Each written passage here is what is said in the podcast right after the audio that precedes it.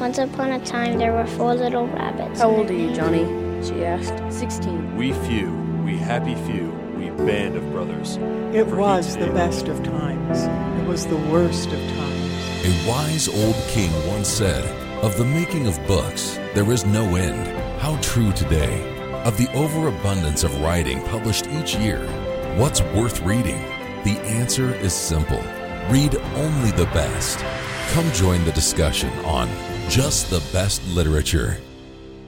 Well, hello again, everyone. Thanks for listening in today. Well, on our last podcast, I was able to get us through the final day of Jim's inquiry. Seemed like it took us forever to get there, but we got through it. Now, he got the severest sentencing, and it had such an incredible and devastating emotional impact on him. Now, Jim's mood was black.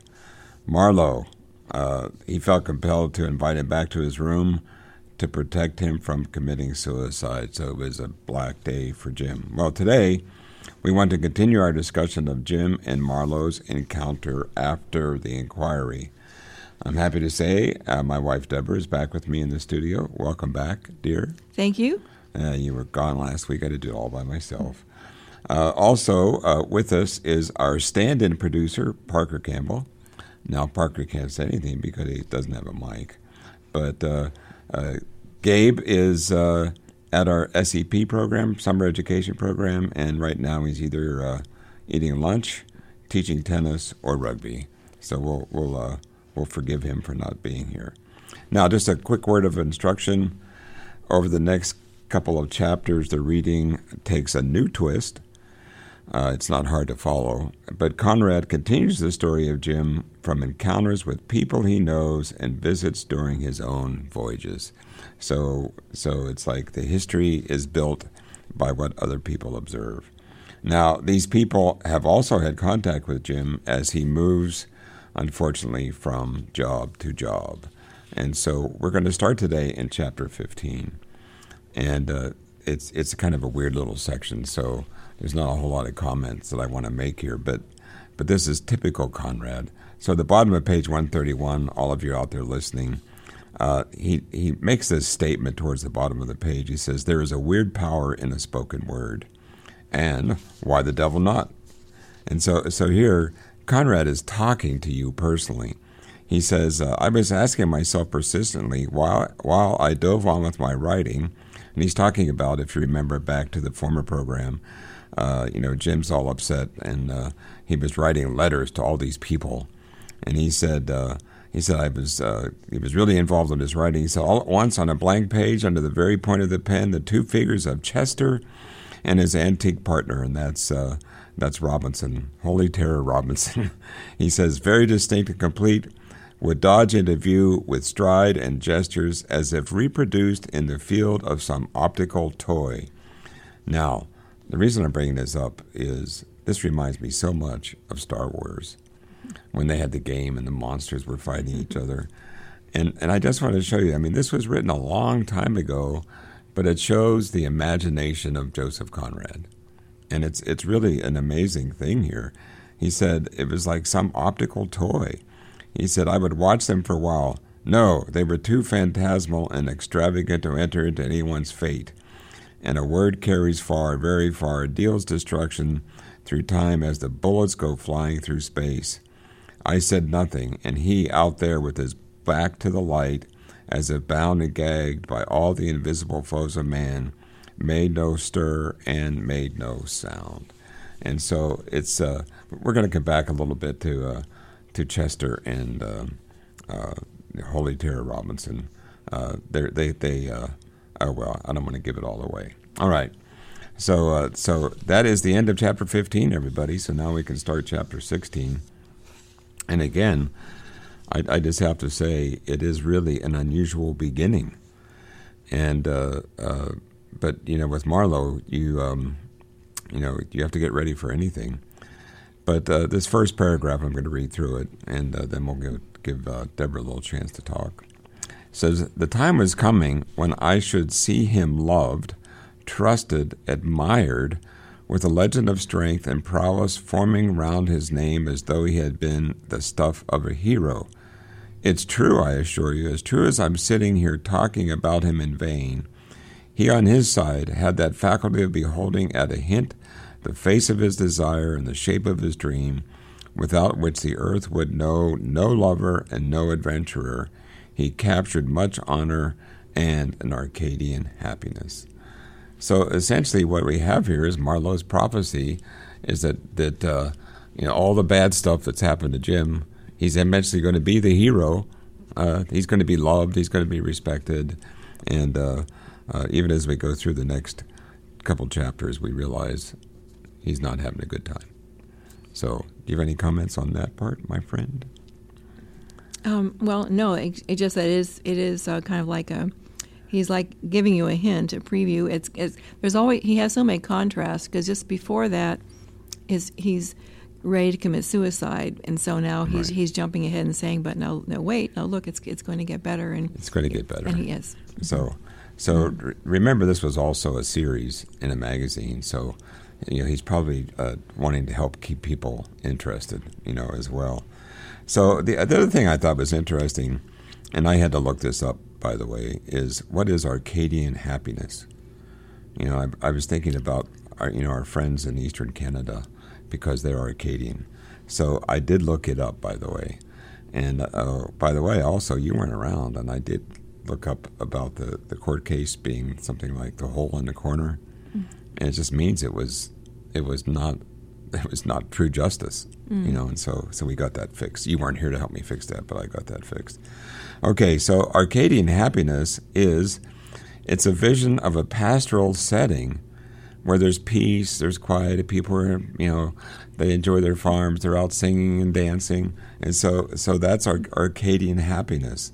And so so he's saying there that um, you know, there's a, there's a time coming when you know, Jim is going to be, well, as he says there, it's going to be felicity and how should I say it? He said it's uh, is qualified out of a golden cup in every latitude. The fa- the flavor is with you, and so so he, he's really he's still he's still painting this picture, you know, of Jim.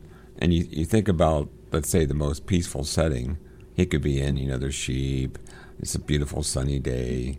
You know, he's drinking out of the cup of life. He's just happy, and so uh, um, you know we know that. Um, uh, because of the court case and what happened to the inquiry, it really destroyed his life.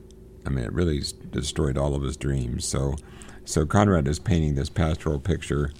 Um, he also tells us that that uh, he would drink deep out of uh, the life's golden cup, and uh, uh but then also if you if you go down the page just a little bit, you know, so so we know now that he's he's uh, never going to be a, a you know a a shipmate again.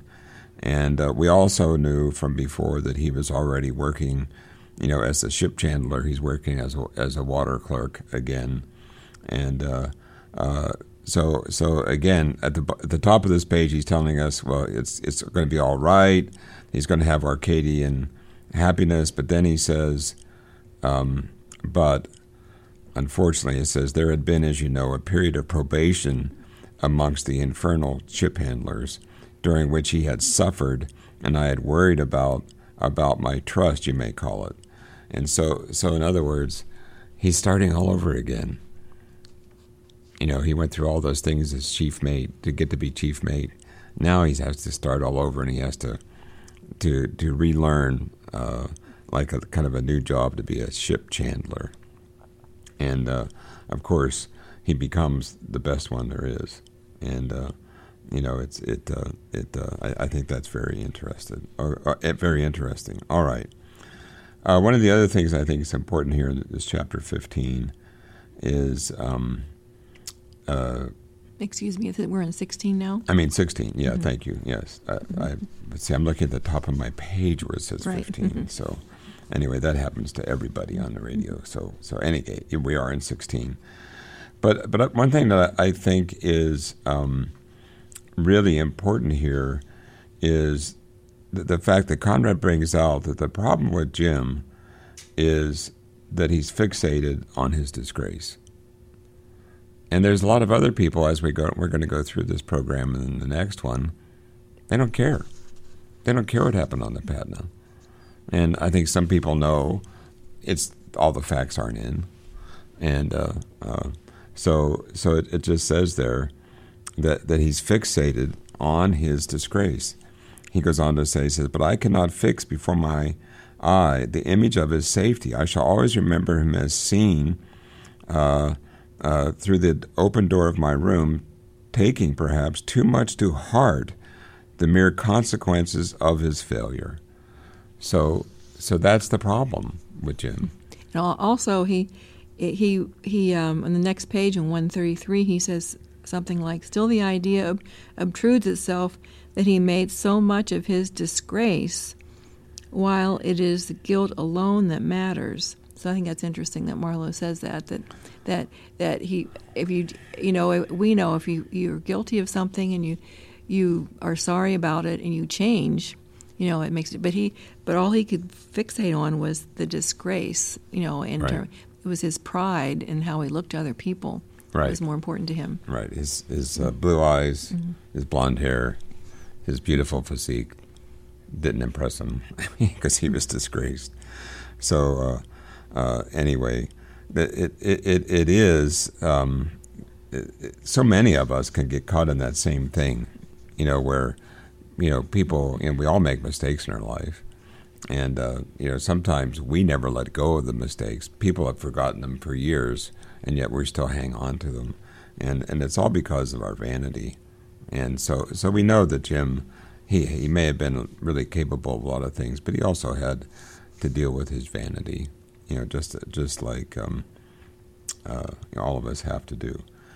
Um, now, one- thing I just want to bring this up. I, the last program we talked a little bit about Chester and and um, uh, Holy Terror Robinson. We didn't go into a lot of details about it, but these are the two shipmates that that uh, were, one was the cap. Well, they were both captains of ships, and uh, Chester was in the inquiry too, but but Conrad didn't bring this up until the end, and they could see real value in um, you know Jim's personality, and they had this deal. They were going to get this Walpole uh, island, or it's a very small island. They were going to have this this whole uh, uh, new adventure, financial adventure of you know collecting all the bird fertilizer on the island and taking it to the you know to the plantations, and it was supposed to be really good. And uh, you know the reason why they wanted Jim is they knew he was washed up. They knew he would never be a chief mate, and they thought they could just grab him and use him. And of course, Marlowe fought against it. And and it's here that uh, Marlowe reveals to us that Chester and Robinson were blown away by a hurricane on the Walpole shoals. so so they're gone. You know, they're gone. But he does bring them up again. Um, also, I think the um, the page one thirty three. Um, I, I think um, there's there's one paragraph here that I think is is really good writing by Conrad, but it's also I think he's trying to encourage us about about Jim, because because in some ways, if you remember back, um, you know, Jim was it really you know did look like he was going to commit suicide. Uh, we know Brierly says makes the comment, that, you know, better just dig him a hole, let him you know put himself in it. But um, you know, uh, he's saying, well, there is there is a, a, a blessed finality in death. You know, your whole life, it's all over. But but then he says, and I think I think this was really positive. It says, while there is life, there is hope, truly, but there is fear too. I don't mean to say that I regret my action, nor will I pretend that I can't sleep o' nights in the consequence. Still, the idea obtrudes himself that he made so much of his disgrace, while it is the guilt alone that matters. He was not, if I may say so, clear to me. He was not clear, and there is a suspicion he was not clear to himself either. There were his fine sensibilities, his fine feelings, his fine longings, a sort of sublimated idealish selfishness. He was, if you allow me to say, very fine, very fine, and very unfortunate. A little coarser nature would not have borne the strain. It would have had to come to terms with itself, with a sigh, with a grunt, even with a guffaw. A still coarser one would have remained invulnerably ignorant, and completely uninteresting. yes. So Jim was definitely interesting. That's what he's, Yeah. that's what he's saying. and and I think it was good. This is where there's life, there's hope. So Mm-hmm. you know, he didn't die. So I think he's he's uh, you know palming off that that prophecy that hey, things are going to get better. You know, things are going to get better for him. So um, uh, if we skip over to page 134, I mean, we're still in this uh, this this kind of positive, semi-positive thing. Um, but uh, remember now, Jim Jim uh, Marlowe has has been able to get Jim to come back to his room because he was really really worried he was going to jump jump off the quay, and uh, um, you know so he's back there, and uh, you know it's it's really starting to storm. It says this is middle of page one thirty four. It says an abrupt heavy rumble made me lift my head. The noise seemed to roll away, and suddenly a searching and violent glare fell upon the face of the night. The sustained and dancing flickers seemed to last for the unconscionable time. The growl of the thunder increased steadily while I looked at him, distinct and black, planted solidly on the shores of a sea of, of light. At the moment of greatest brilliance, the darkness leaped back with a culminating crash, and he vanished before my dazzled eyes, as utterly as though he had been blown to atoms. A blustering sigh passed. So, so anyway, there's all this storm going on. It's it's like Conrad is picturing this is what's going on inside Jim, and he finally speaks, and I think this is kind of hilarious. Um, uh, you know, Conrad is wanting to hear something really important. He says, "May I have a cigarette?" Yes. Well, yeah. He also. It sounds like Marlowe was. He had anxiety too. It was like he was almost afraid of what he was going to say. Right. yeah. Mm-hmm. Right. I mean, uh, he was really he was really taking Marlowe down with him. I mean, Marlowe was getting as depressed as he was. Uh, he said, "I gave a push to the box without raising my head. I want tobacco," he muttered. I became extremely buoyant. Just a moment, I grunted pleasantly. He took a few steps here and there. That's over, I heard him say. A single distant clap of thunder came from the sea like a gun of distress. So, so I think it's just really creative how he's, as Jim starts talking, he brings the storm into it. You know, so that Jim is just. I mean, you could just see it's like this storm is going on inside the, this poor guy's brain. And uh, he said, uh, he goes on to say, he said, this encouraged me to turn around, which I did as soon as I had finished addressing the last envelope. Remember now, Conrad's trying trying to keep quiet and give this guy a chance to come around. So he's writing all these letters to people that would never expect a letter from him anyway. And so he's just riding over there, keeping quiet. And so he says uh, he was smoking greedily in the middle of the room, and through, and though he heard the stir I made, he remained with his back to me for a time. He says, "Come, I carried it off pretty well." So, so now Jim is kind of assessing himself. So he's saying, "Look, I car- you know, I, I handled this inquiry. I carried it off really well." And uh, he, he said, "Something paid off, not much. I wonder what's to come." His face did not show any emotion, only it appeared a little darkened and swollen, as though he had been holding his breath. He smiled reluctantly, as it were, and went on while I gazed up at him mutely. Thank you, through through uh, the room. Uh, thank you, though. Your room, jolly convenient for a chap badly hipped. So, so Jim is is uh, capable of recognizing what's going on, and uh, he realizes that that Marlowe is really trying to help him. And you know, he's homeless now. He, he's without a home. He's without a job.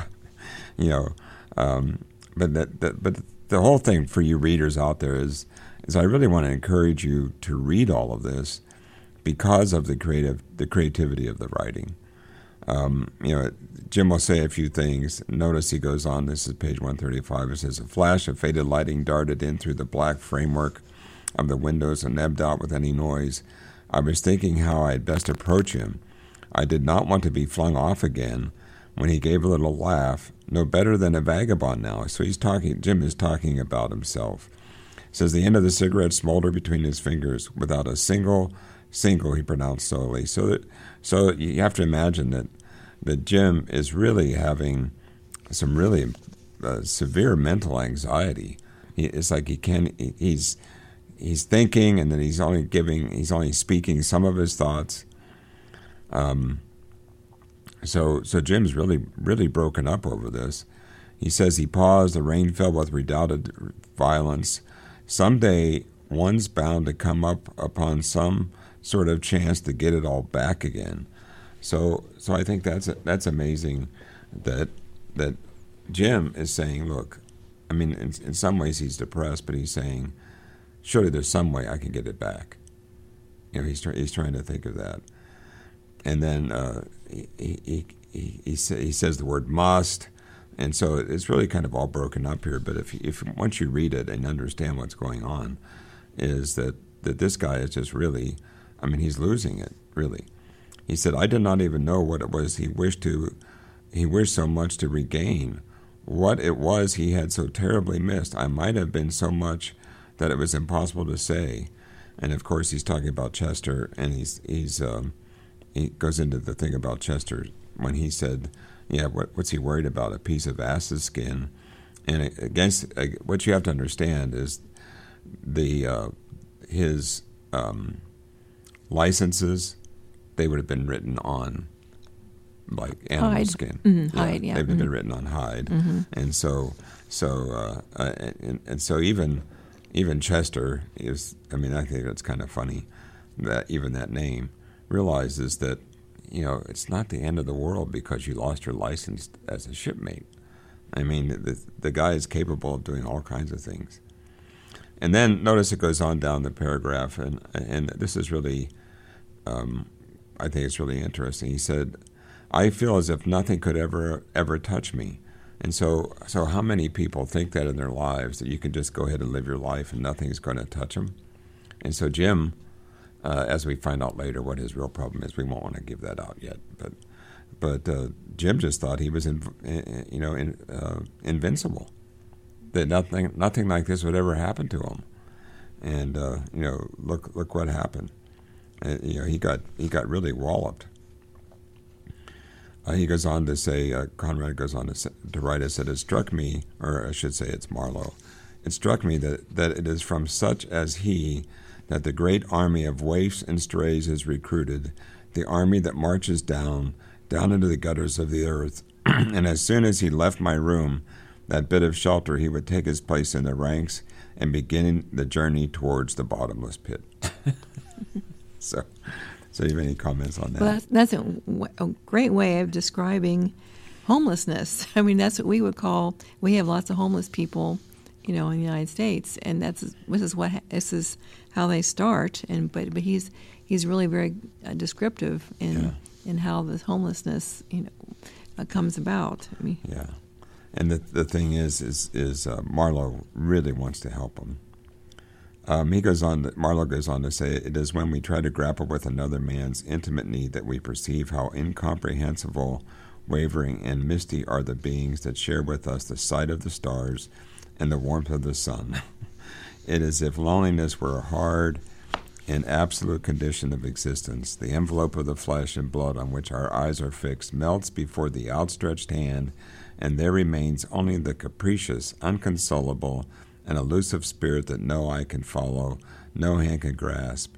It was fear of losing him that kept me silent, for it was borne upon me suddenly and with unaccountable force that should I let him slip into the darkness, I would never forgive myself.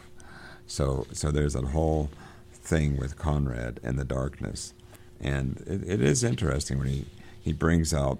I mean, uh, he, he does bring out the universe, and um, I, I think that before we get to the end of the book, I want to talk more about the fact that human beings, we are universe beings, and uh, the universe is still part of the plan for man, and it's it's uh, it's not involving spaceships, and so so I think in some ways it just looks to me like like uh, Conrad thought about this a lot, and uh, and I know that even Herman Melville, they thought hey, there's this entire universe out there, and here we're on a planet. They knew we were on a planet. Here there's mankind. What is the relationship? What is the what is the catch? You know what? Why why are we in the universe as we are? And uh, that has been revealed if you're willing to look at the truth. and so uh, I'll just keep keep that the way it is, and we'll we'll come to this before we uh, we get off the book. All right, I think that's all that we can talk about. Chapter sixteen. Do you have any more comments? All right, Mm, no. let's go to chapter seventeen. So, do you have any comments before I begin?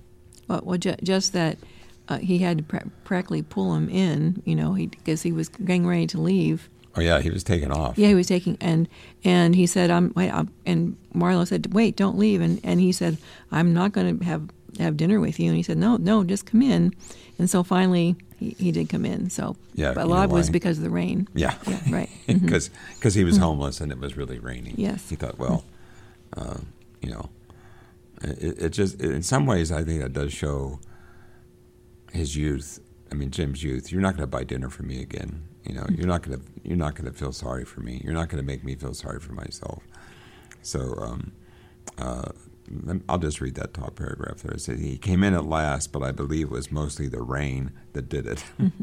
it was falling just then with a devastating violence, which quieted down gradually while we talked. His manner was very sober and set. His bearing was that of a naturally taciturn man possessed by an idea. My talk was of the material aspect of his position.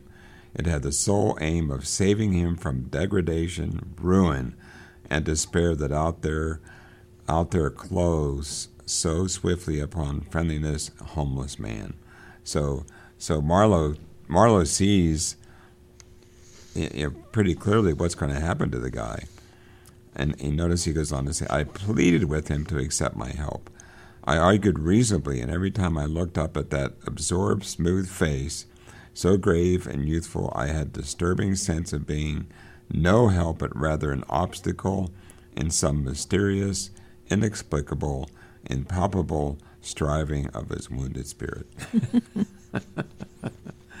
so, so Jim is so caught up in trying to figure out what he's doing, he's not necessarily observing what's happening to him. He's he's not at all thinking practically at all. It's it's all about um, the emotion and and his his um, his dreams, or uh, you know, it's it's his spirit, his dreams. It's you know, gone, um, yeah. yes, and then this is to listen to Marlowe. This is this is like I don't know. There's been some really some men in my life that you know they've seen me me make mistakes and they're trying to help you. And he says, um, uh, Marlowe says to him, "Well, he says, I suppose you you intend to eat and drink and to sleep under shelter in the usual way." I remember saying with irritation, "You say you won't touch the money, that do you?" He he uh, came as near as his sort can to making a gesture of horror. So so he was so bad off, he wasn't even going to go collect his paycheck. Yes, was, because of his pride, he wouldn't even take the paycheck. Which No. you know, No. which most people would think, well, at least he's due that. You know, at yeah. least, well, where yeah. are you, where are you going to live? Yeah. You know. And so uh, so anyway, he said uh, he said, well, that's too little to matter now. Anyhow, but what what will you do tomorrow? Where will you turn? You must live. Uh, he says that isn't the thing. Was the comment that that escaped uh, him under his breath. I ignored it and went on combating what I assumed to be the scruples of an exaggerated delicacy. so, so he's really trying to help him, and uh, he just won't even listen. So, so, uh, uh, but but one thing I think is is uh, let's say for the readers out there, this this is really the turn in the book. This is a turn away from the sea life, and we're going to get into to the next phase of Jim's life here pretty quickly. So, uh, uh, anyway, um, I think one of the things we just have to say that Jim is just paralyzed. I mean, mentally, he's just paralyzed by what's happened to him, and he can't deal with it. Now, one of the things that comes up here, and uh, we're probably going to have to uh, close with this really quickly, is Marlowe pleads to help Jim, and what he says is, "Look, I've actually written a letter to procure a job for you." And he said, "I want you to take this letter and go to this man." And and immediately, if you look on page 138, Jim Jim says, "How noble of you!" And and finally, he comes out of the gloom, and uh, you know, essentially, Jim feels, "Wow, I'm finally getting a clean slate, so maybe this will work out." And uh, uh, you know, but but I don't think Marlowe necessarily sees it that way, does he? Yes, no, he's he he definitely has more of an more of a depressed kind of negative, you know, look realistic, realistic look at it. realistic like, look at it. Like yes. this poor kid's in big trouble, and Mm-hmm. I'm going to help him get a job. So anyway, so there is there is a little part there to that chapter where maybe maybe Arcadian happiness is going to come his way. All right, well that's all the time we have for today's program. Next time, Deborah and I will be back, and we'll continue to discuss Jim's life after the inquiry decision. You can buy Lord Jim at Amazon.com. You may be able to find a good used copy at abebooks.com. You may also be able to find a copy in your local bookstore, and of course, you can also check your local library. So please write me any comments you may have to jbl at pcog.org. You can also follow JBL on Twitter at JBLiterature1. You can also follow JBL on Facebook. Simply search for just the best literature. So until next time, keep reading.